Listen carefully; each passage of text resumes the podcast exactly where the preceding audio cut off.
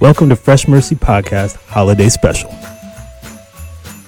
Good morning and happy Thanksgiving from the Fresh Mercy Podcast. Amen. We're very excited to give you guys a beautiful holiday episode. Yes. And we thank the Lord that we wrapped up season 4. Yes. But we wanted to do these special holiday episodes just because God just ministered to us that we should read. And what we're going to learn about today, which we're not going to hold you guys long, is about a Thanksgiving meal. And I know right now everyone's getting ready. They're cooking their food, right? Cooking the turkey, the sarmi, the pirogo. I'm a big fan of string bean casserole. I don't know. Never had it. Love it. It's my favorite. Not that American.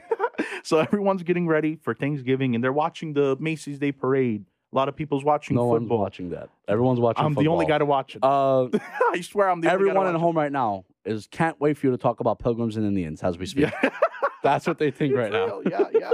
A lot of people usually talk about that, but we're not. We're talking about a meal of Thanksgiving. This meal we celebrate every Sunday. That meal is something we called Holy Communion. Jesus and the disciples and Jewish people at that time until today celebrate. It's called Passover.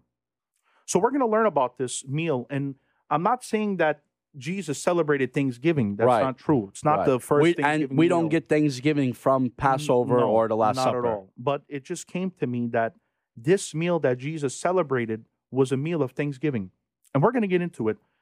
Now, the meal that Jesus and the disciples were celebrating was, like we said earlier, Passover. Explain what Passover is. Yes. What happened was the Israelites were captive in Egypt for 400 years. And God sent Moses to release them out of captivity. And God made that day, what happened was there was 10 plagues on Egypt.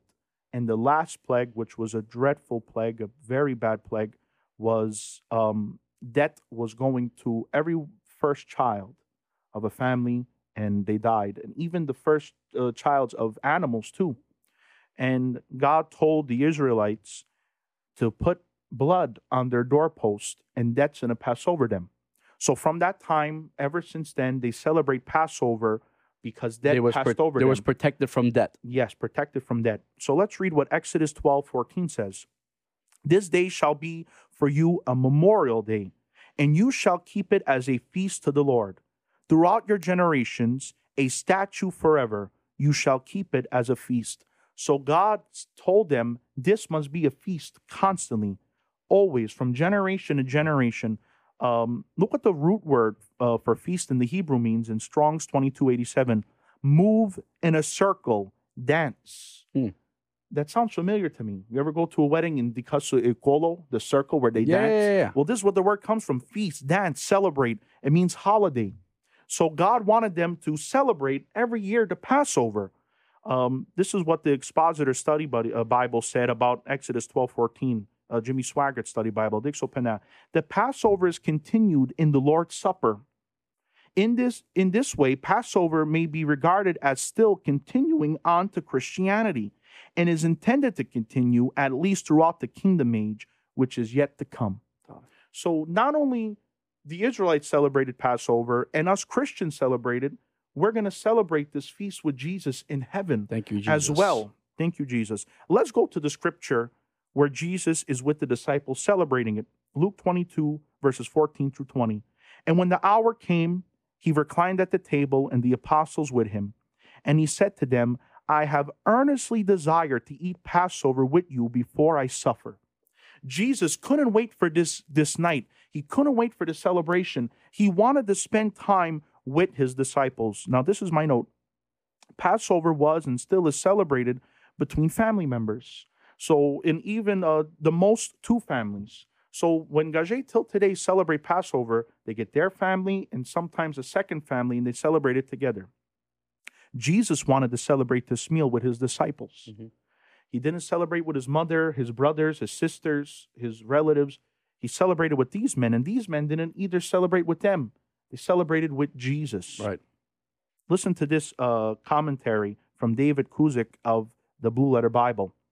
This was a passionate moment for Jesus, It wasn't so much that he was saying goodbye to his disciples as much as now he arrived at the central reason why he came to man.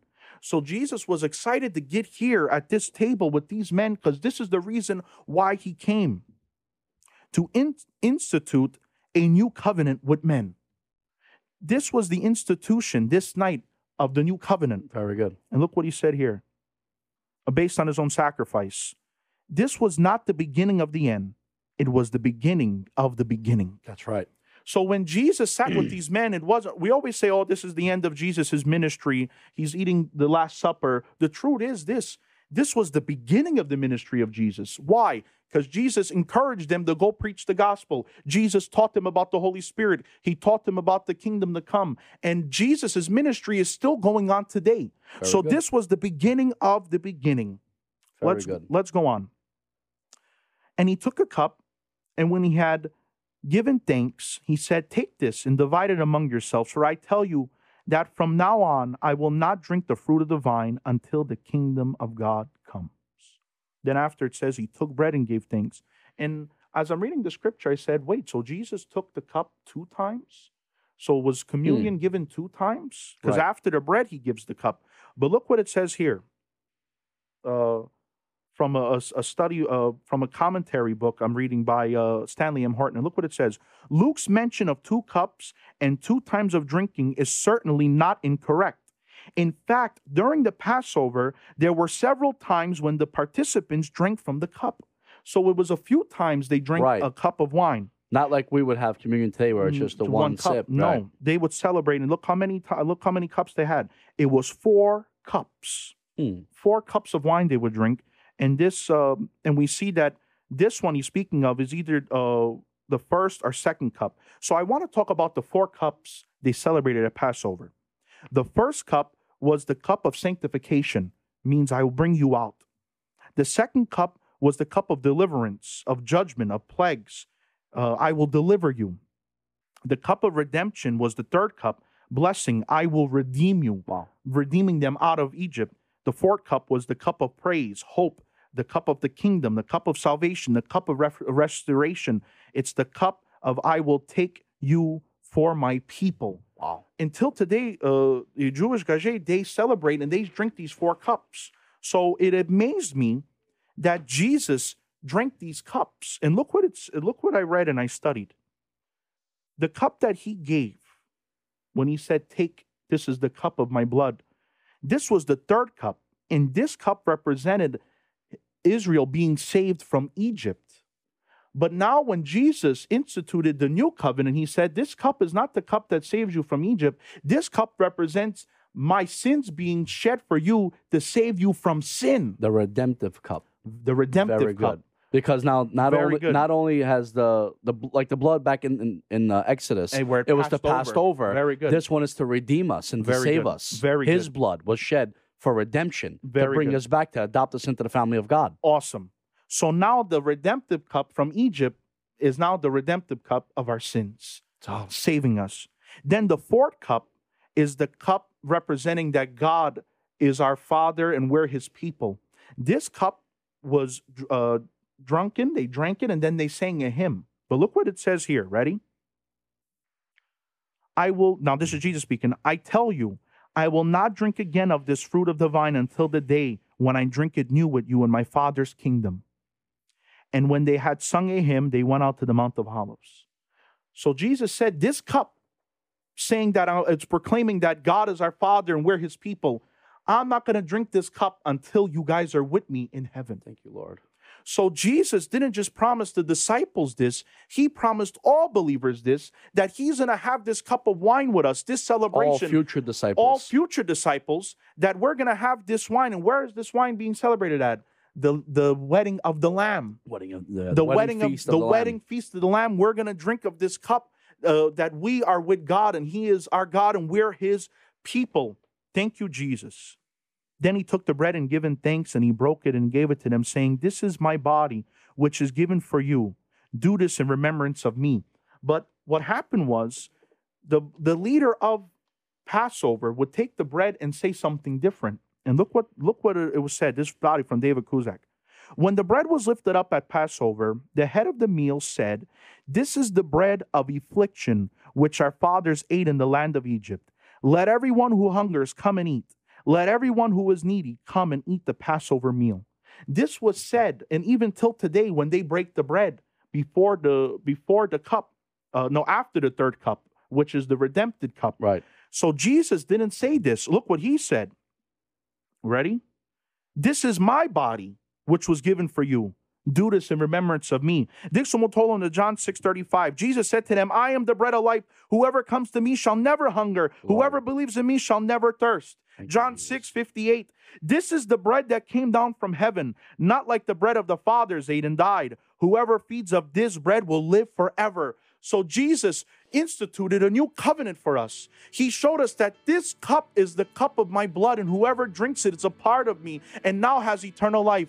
Whoever eats of my body, this bread represents my body. Now you are part of that. And I want to say this key, and we're going to end. Jesus invites us to this table. All believers, all Christians are invited to this beautiful feast. That's right. The way it's beautiful being invited to someone's house for Thanksgiving, and you're there and the people enjoy you and you enjoy them. Every Sunday, Jesus invites us to his house to eat at his table. But there's a problem. Donnie, how would you feel if you invite me to your house and to that beautiful table and the beautiful food, and you went all out, and I go and I disrespect your table, and I do something loose, and I argue and I joke and I do, and you how would you feel, Donnie, truthfully? Next year I wouldn't call you. It's over. Never call me again. And it's the truth. Well, how do you think the Lord feels when we go to his table and we have communion in our hands, and we laugh and we joke and we don't realize what we're taking? Paul the Apostle said this in 1 Corinthians 11:27. "Whoever therefore eats the bread and drinks the cup of the Lord in an unworthy manner will be guilty concerning the blood and body of the Lord." So what are we learning? When we go to the table and have communion, remember why you're taking it. Remember that we're a part of the new covenant. Remember what it cost Jesus for us to go to that table. Oh man, what a point that was. He didn't just purchase it with time and with money. No. He purchased it with his life. With his life. He gave his life for us to have that table. And now, like Vinny said, if I was to call him over and then I go all out, I give the best I can possibly give. Yeah. I spend everything I got. I prepare the best food I can possibly prepare. You went all out. I go all out, and you don't show up. Very good. That's a good point. How devastated would I feel? Terrible. Imagine Jesus gave his all. He gave his life. What greater love is to lay down your life for a friend? There is no greater love. Nope. He lays down his life for us, and then he tells us, "Come eat at the table that I prepared with my life." Awesome. And then we say, "No, I'm busy. Football game's on. I have to sell a car. I have business. Yep. I was tired. Donnie, unbelievable. Well, today, Jesus is inviting you to eat at his table. If you're a believer, if you're a Christian, let's get ready for church Sunday. Be in God's house. And when you have that communion, remember what it cost Jesus and be thankful. You know, Donnie, history shows us that the Greek word is, they get the word Eucharist, because the Greek is give thanks, and a lot of denominations still use that word for communion. So communion is giving thanks. Communion is giving thanks to the Lord, remembering what he did, remembering his life, and proclaiming his second coming, the return of the Lord. Amen. I'm sorry, we went over the time a little bit, but we got excited. I thank God for today. Happy Thanksgiving to you guys. Be thankful for the Lord of what he did. We're thankful for our families, our friends, our health, but above all, let's be thankful for salvation. Amen. Donnie, close us out in prayer. Let us pray. Heavenly Father, we come before your throne of grace, full of gratitude and full of thanksgiving and love for what you've done for us, Lord. Thank you, Jesus. Thank you, King Jesus, for taking our place on the cross and redeeming us back with your blood. Thank you for the table that you set forth every single week, Lord. Thank you, and I pray right now, God, for this whole holiday to be blessed, and watch over us, God, as protect us. Whoever's having church service, that you would bless them as well. In Jesus' name we pray. Amen. And amen. Happy Thanksgiving from the Fresh Mercy Podcast. We love you. God bless.